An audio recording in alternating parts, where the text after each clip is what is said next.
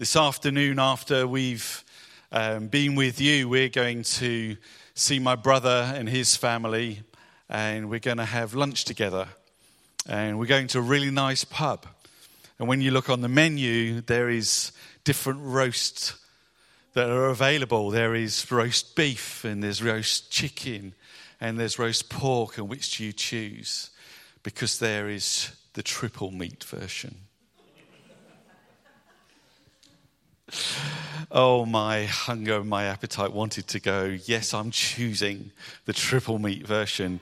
And I've had the triple meat version before. And then my stomach hurts.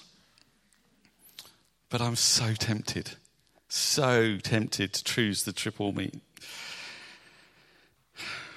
When Marion and I got married 32 years ago, yeah, 32 years ago, by the way, it's Megan and Samuel's anniversary. Six years they've been married. Ten years together. Um, yeah, 32 years ago, I weighed under 12 stone. And then I ballooned because of my hunger to over 17 stone. And then I dropped back down, and then I went up again, and then I dropped back down again. And during during COVID, um, there was this moment where I was like, do you know what? At the end of this, I just want to be different. And I did actually drop down to 13 and a half stone. And then I weighed myself yesterday. And I'm 14 and a half stone. I won't be having the triple meat appetites can be very, very powerful. Hunger's natural, but our appetites can be transformed. And that's part of what this series is all about. What are we going to hunger and thirst for? The context in which we are looking at all of this, we will go through in a minute. But I just wanted us to look again at the whole of the Beatitudes, not just to look at verse 6. It's all within the context. Seeing the disciples, he went up onto the mountain. And when he sat down, his disciples came to him. We're trying to imagine ourselves being there with Jesus and thinking, what is it that he sees? What's his vision for the good life? And what does he want to say to us? And he opened his mouth and taught them, saying, and we've done these ones. Blessed are the poor in spirit, for blessed are those who mourn, for blessed are the meek. What we're coming on to today. Blessed are those who hunger and thirst for righteousness, for blessed are the merciful, for Blessed are the pure in heart.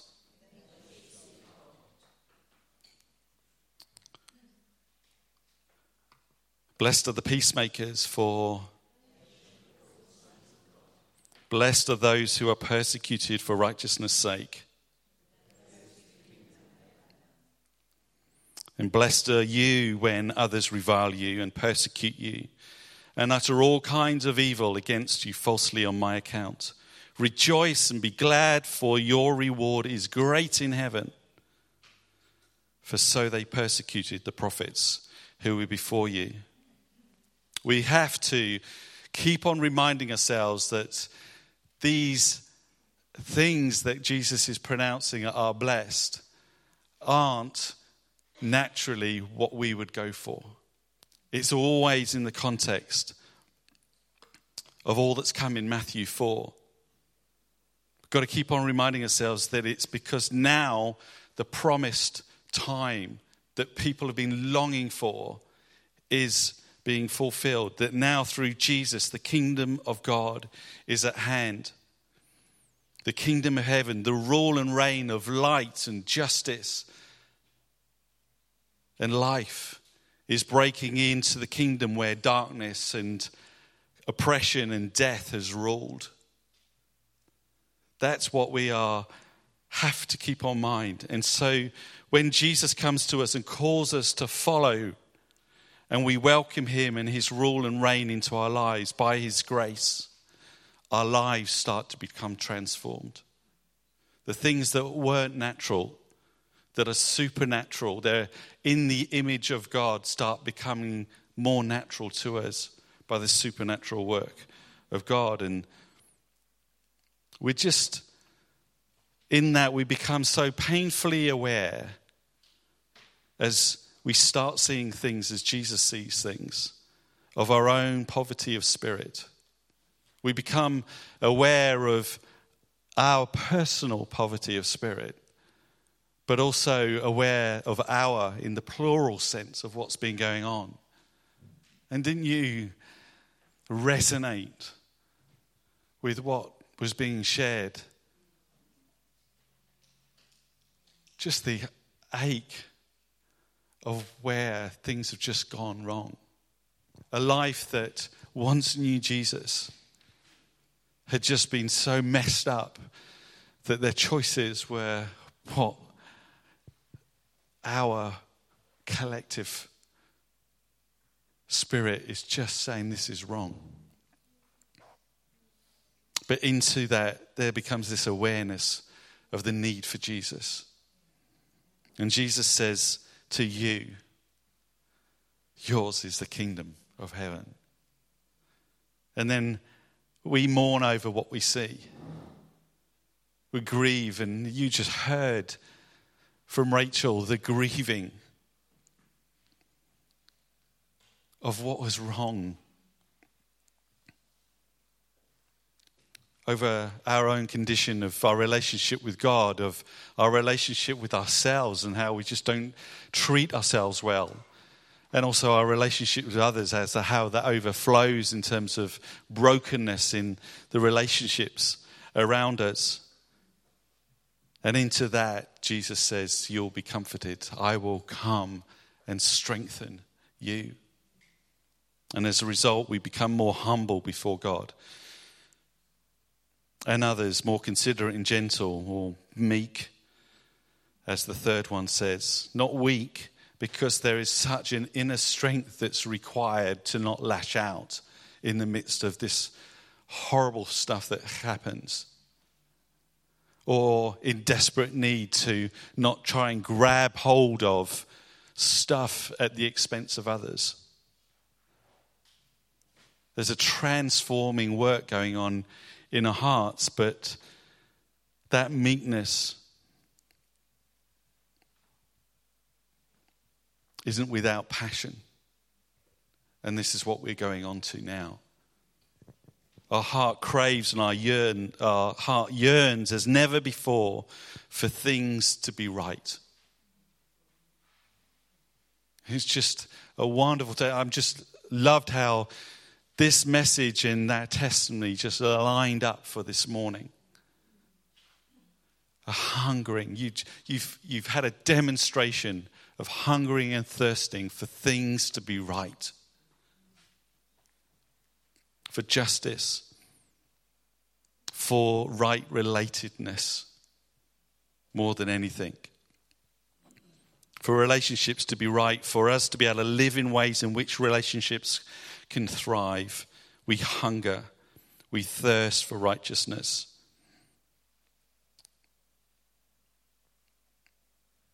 And Jesus says, You're blessed. Congratulations.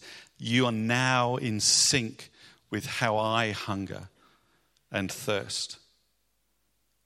There was a couple of things that we sang about having a vision to see things like Jesus does, but also recognizing his intercession for us today.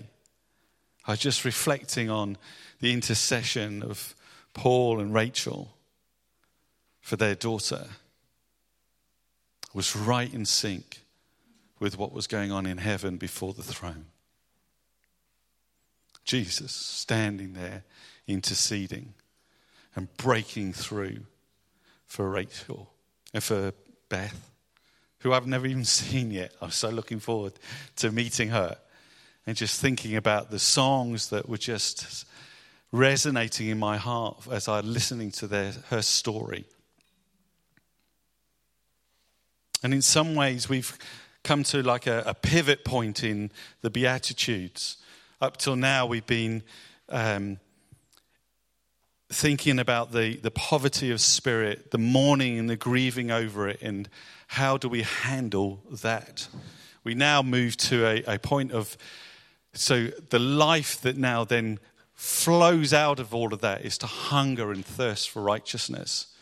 And then we start to see the fruit, which Marion will talk about next time, of mercy being extended to others, a purity of heart being created within us, and this ability to become a peacemaker, this passion to become a peacemaker. And I found that helpful just to think about we, for the last number of weeks, our roots have been going down into a quality of heart a character from which this springs up. And this whole theme of righteousness then follows on for the rest of the Sermon on the Mount. It becomes the, the theme in which we follow. But just what is exactly Jesus' blessing? Am I doing it the right way?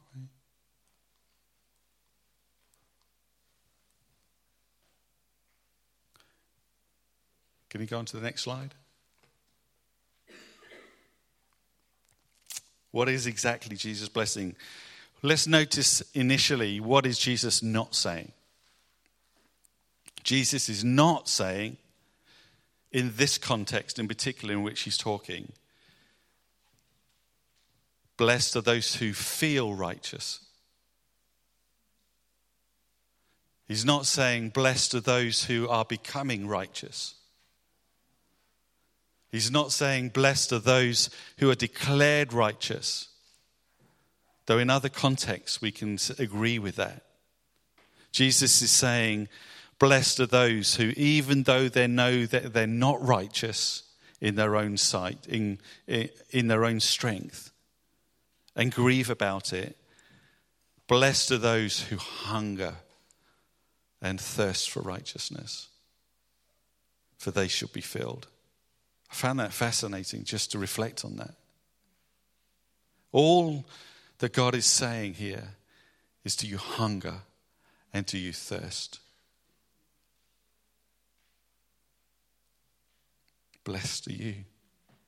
Blessed are you. Blessed are you if you crave for this as if your life depends on it. Previous to when Jesus did that, he'd been in the wilderness for 40 days fasting. You can tell I've never done that just because of the way I talk about food. But he knew the cravings within us, as if your life depends on it. He also said, My food is to do the will of the Father who sent me and to accomplish his work more important than the physical food. Yeah, he would go for 40 days because more important was his desire to do the will. What does he mean by righteousness? How do you say that, Greg? Dikaiosune. I had to write it down bit by bit to be able to work it out how to say that. But what's interesting about this is it's righteousness and justice together. We just read it translated. Wherever in the New Testament this word comes up, it's about righteousness and justice. So later, when Jesus says, Seek first the kingdom and his righteousness, he's saying, Seek first the kingdom to come and for righteousness and justice to come. Now, when it, we think about this word, particularly those who've grown up within the church, it's that question of is it rules or is it relationships? Is it the rules that we have to follow? Or is it relationship? Where do we fit? Because I want to be right particularly when I'm having an argument. But how I respond to that can have a big impact on our relationship. But I want to be rightly related more than that.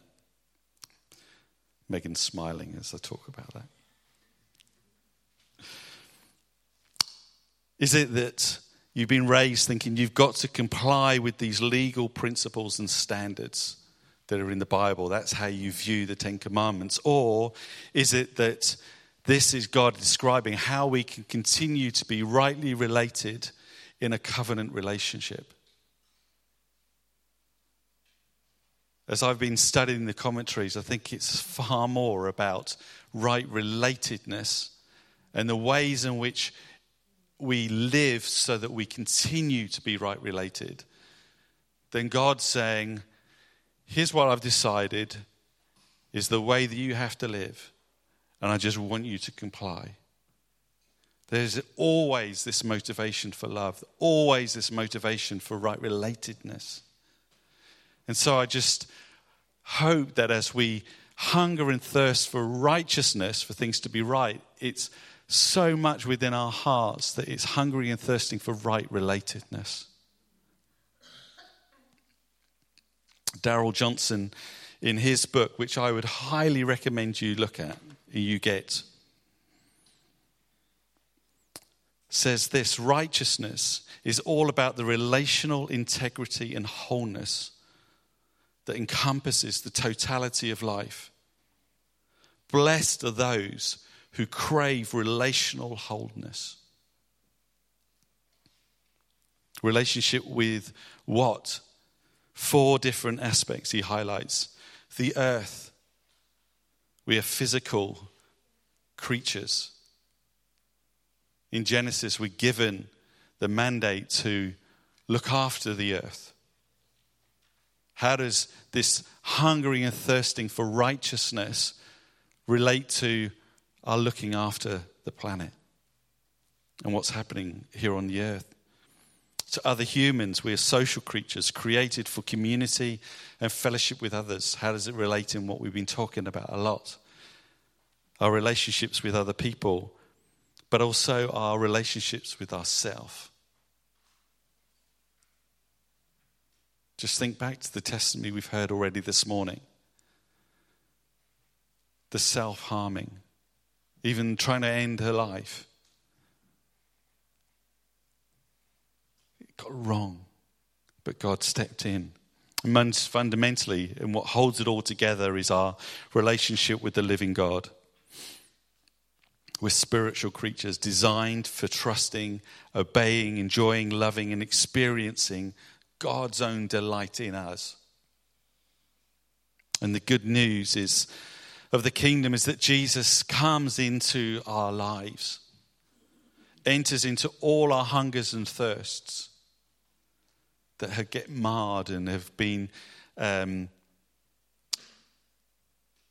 the natural cravings for what God wants us to crave for, that the power of sin has twisted even into addictions. Yeah, it's into that that He's coming to change our hungering and thirsting. He rewires our distorted hungers and thirsts. And He reforms our appetites.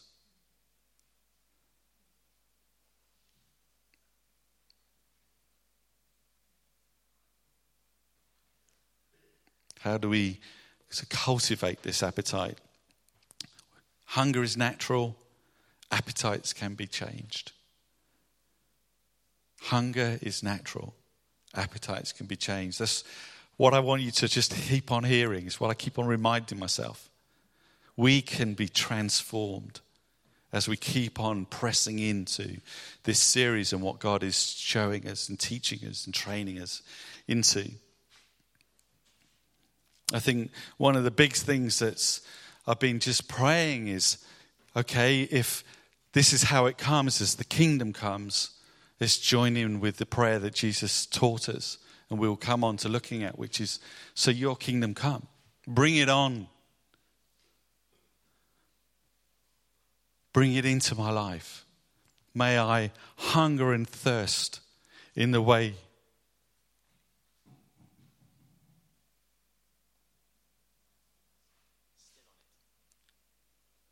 Sorry, I've got some Siri deciding that it wants to try and do something. What would you like to search for? Stopped it. Yeah, exactly. I wonder what it'll come up with. So, how can our appetites be cultivated? Just ask God to transform. Say, Your kingdom come. But also, what legitimate pleasures can we fast from?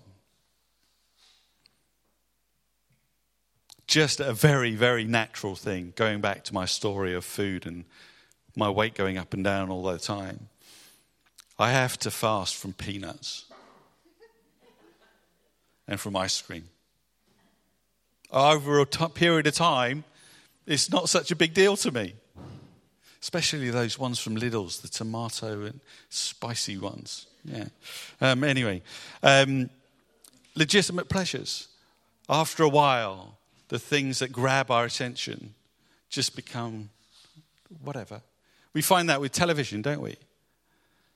Different programs that after a while it's just like, well, so what if I miss that? Though I'm sure some people here are just absolutely still glued to Saturday night and strictly no eyes particularly pointed anywhere. Legitimate pleasures we can fast from for time. And then just this question I want us to really consider. What areas of right relatedness is the Holy Spirit prompting me to hunger for?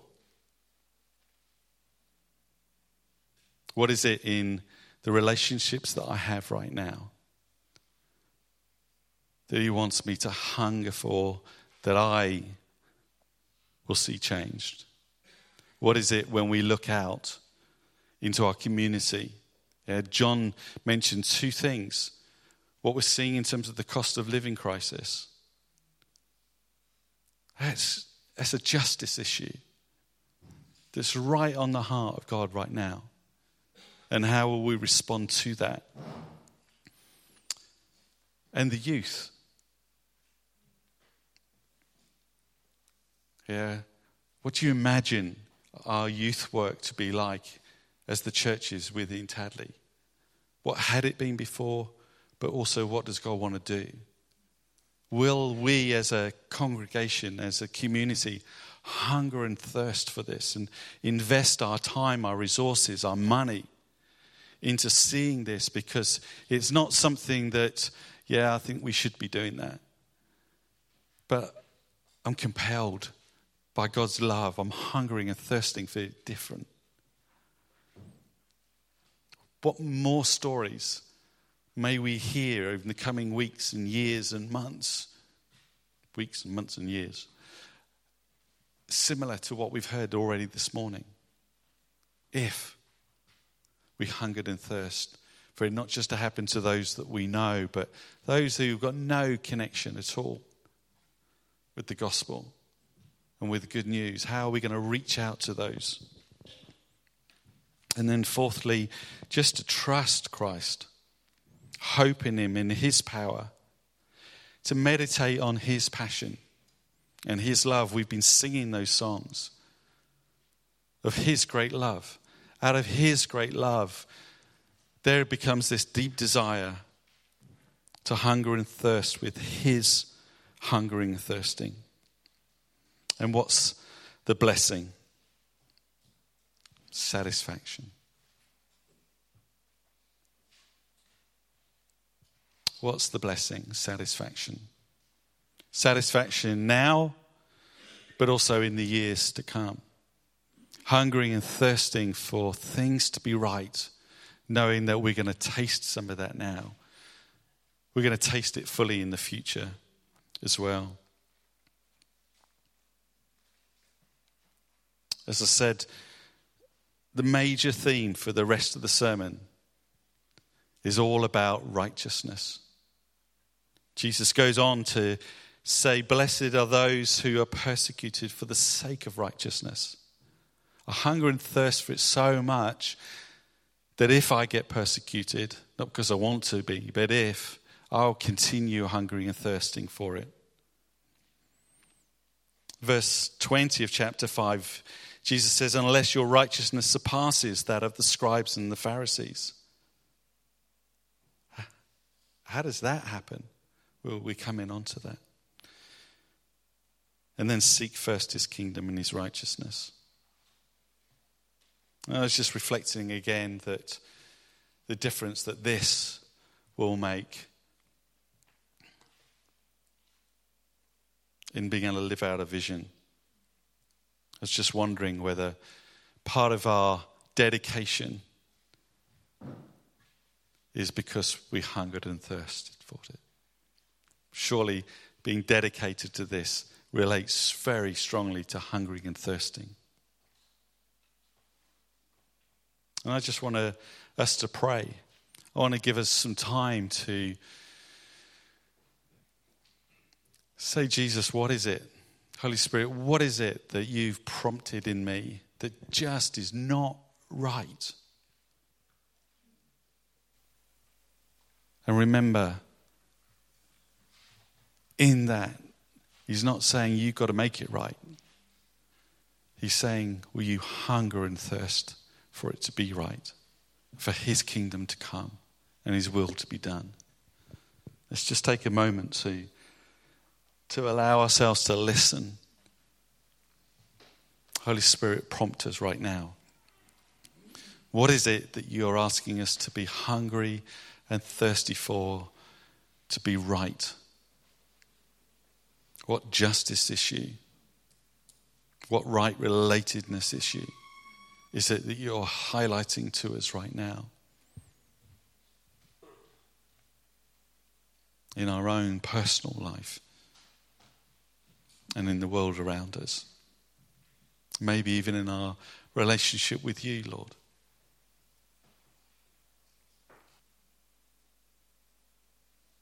Holy Spirit, you've heard what we've been just saying in within our own hearts.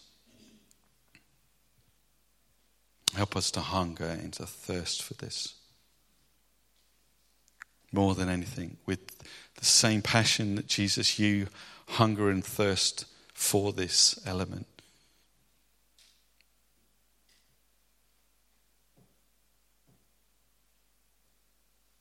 A hunger and thirst. Every morning at 10:38 as I pray Acts 10:38 a hunger and thirst that the church that we ourselves will be anointed by the Spirit and with power so that the good we do, we will do good, and the good we do will glorify Jesus. And that as we pray for the sick, that all who are oppressed by the devil will be healed spiritually, physically, emotionally, relationally. And that we would be aware of the power of God, the reality of God in our midst. And others would too. I pray that a hunger and thirst that we will speak with boldness, and that as we speak with boldness, God will do the things that He does. That He will stretch out His arm to heal. That even now, here in this room and those on Zoom, in our community, those that need the healing power of Jesus would be healed in Jesus' name, physically, emotionally, mentally, relationally, spiritually. And that we all would know the reality of God in our lives.